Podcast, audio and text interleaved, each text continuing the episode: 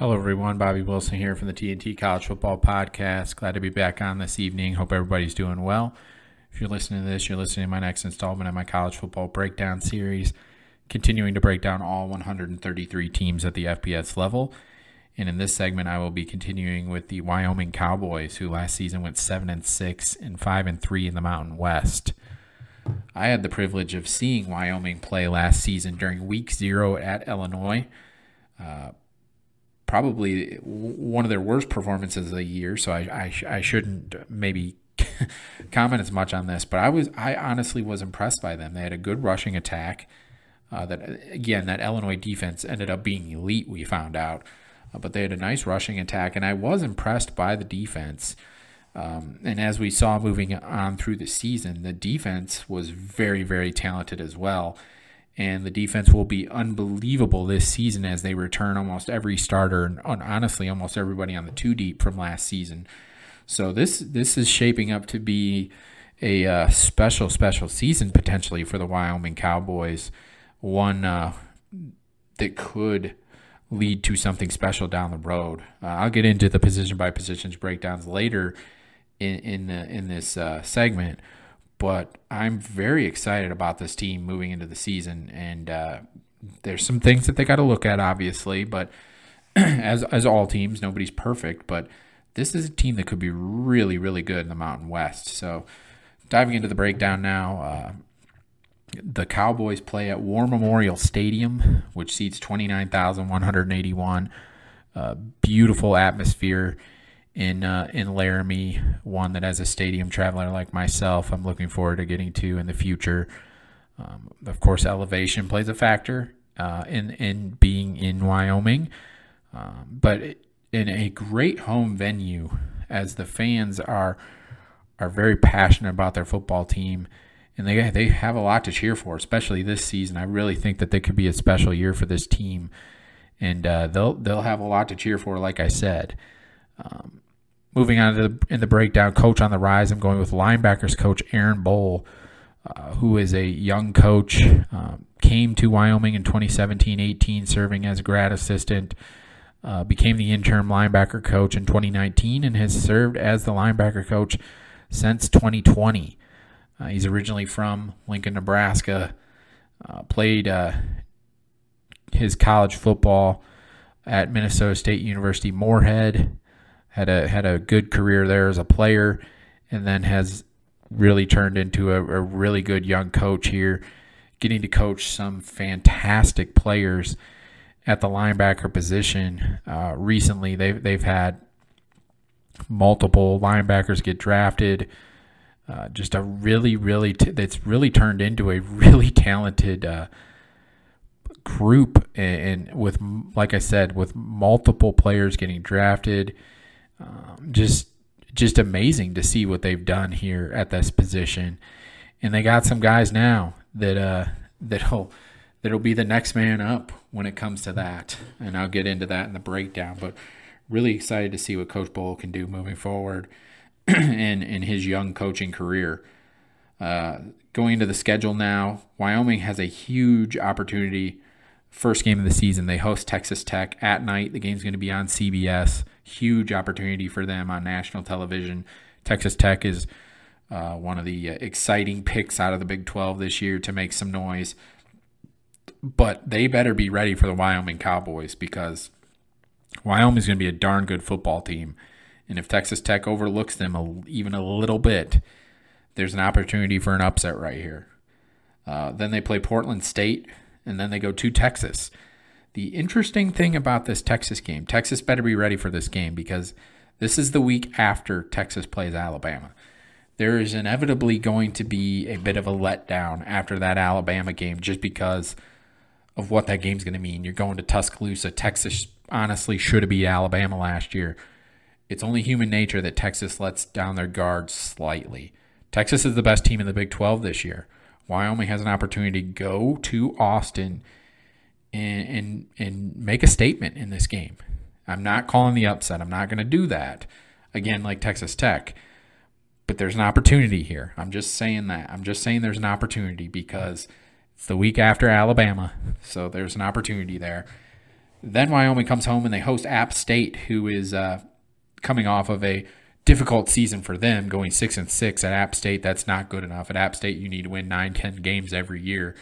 So App State's going to be very hungry. Um, they're used to playing at elevation, albeit a different uh, on the uh, opposite side of the United States, obviously. Uh, so the elevation probably won't affect them as much. Uh, but at the same time, uh, this is going to be a really good matchup between two really good G5 teams. I'm, I'm really excited to see that game. I think that's going to be a really good game. Then they start Mountain West play. They host New Mexico. They host Fresno State. They go to Air Force, go to Boise State, um, host Colorado State on a Friday, go to UNLV on a Friday. Then they host Hawaii. Then they go to Nevada.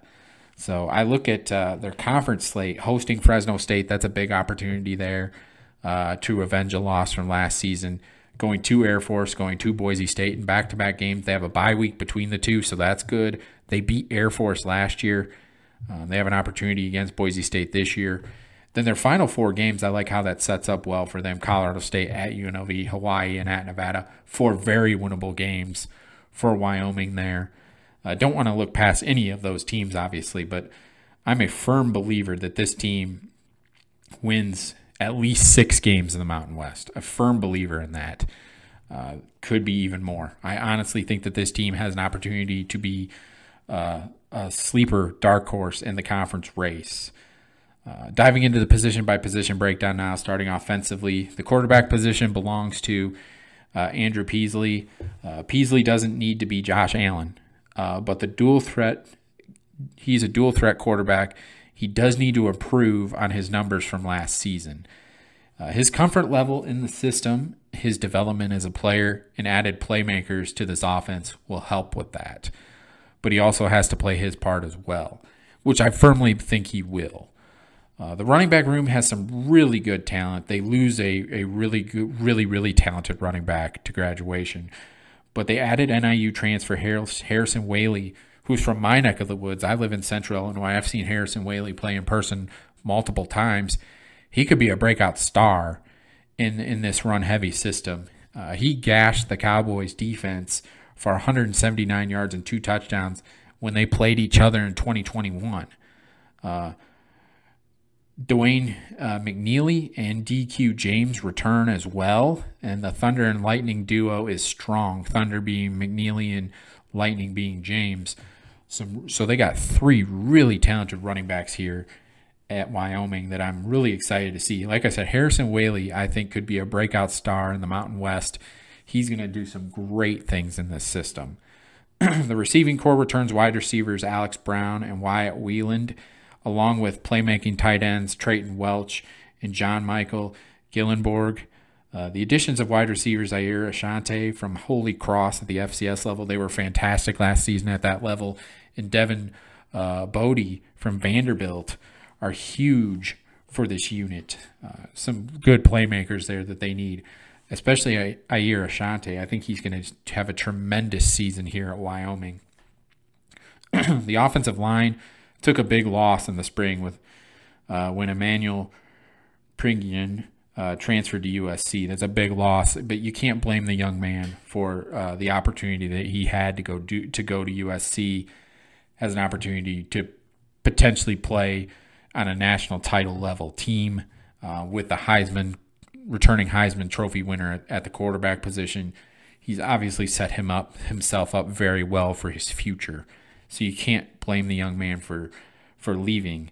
Uh, the Cowboys do return two of the best in the Mountain West in center Nofoafia uh, Tulafono and then tackle Frank Crum, two of the best at their position in the conference even with the losses up front, they lost two starters prior to uh, Emmanuel Pregnon uh, leaving. Uh, this is still going to be a strong unit. I know some people are a little down on the unit, but this is still going to be a strong unit. You got two of the best in a center and tackle, so it's gr- great pieces to build your line around right there.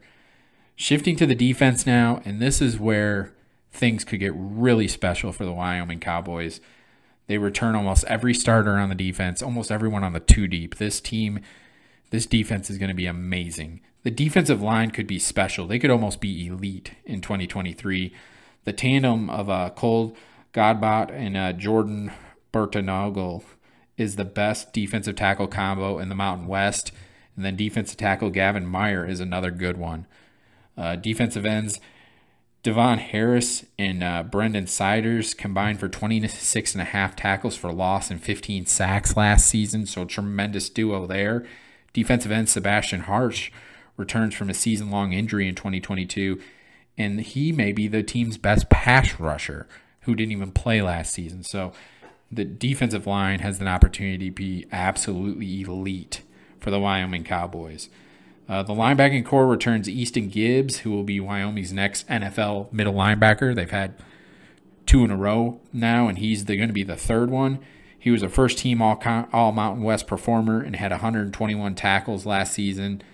Uh, Shae Suiaunoa uh, returns, as well as Connor Shay, who is an emerging star.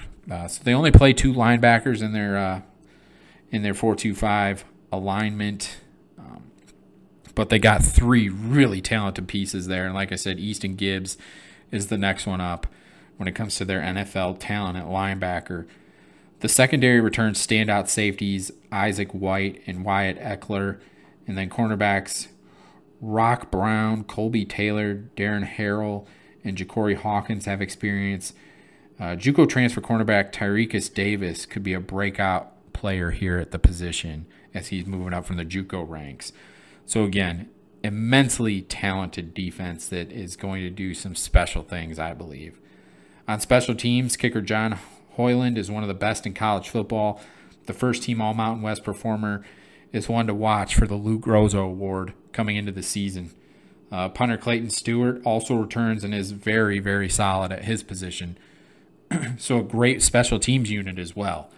Final analysis is my thought on the Wyoming Cowboys heading into the season. Wyoming has a championship level defense, almost elite, and special teams unit, uh, championship level special teams unit as well. The offense should have a solid rushing attack. I'm really excited about Harrison Waylee in this system, but if they can't be balanced, they there will be concerns. Um, they they were not good enough throwing the football last season, and that has to change this year. They have to be able to have that balance where teams are just going to load up on them and it's going to be a lot tougher. This is a team that can and will compete for a Mountain West title. I firmly believe that this team, by the end of the season, will be, could be standing in the Mountain West championship game. It's going to come down to they have to go to Air Force and they have to go to Boise State. They get Fresno State at home. I firmly believe they win their six conference games of New Mexico, Fresno State, Colorado State, at UNLV, Hawaii, and at Nevada. I firmly believe that they win those six games. How do they fare at Air Force and at Boise State? It is is what I'm looking at.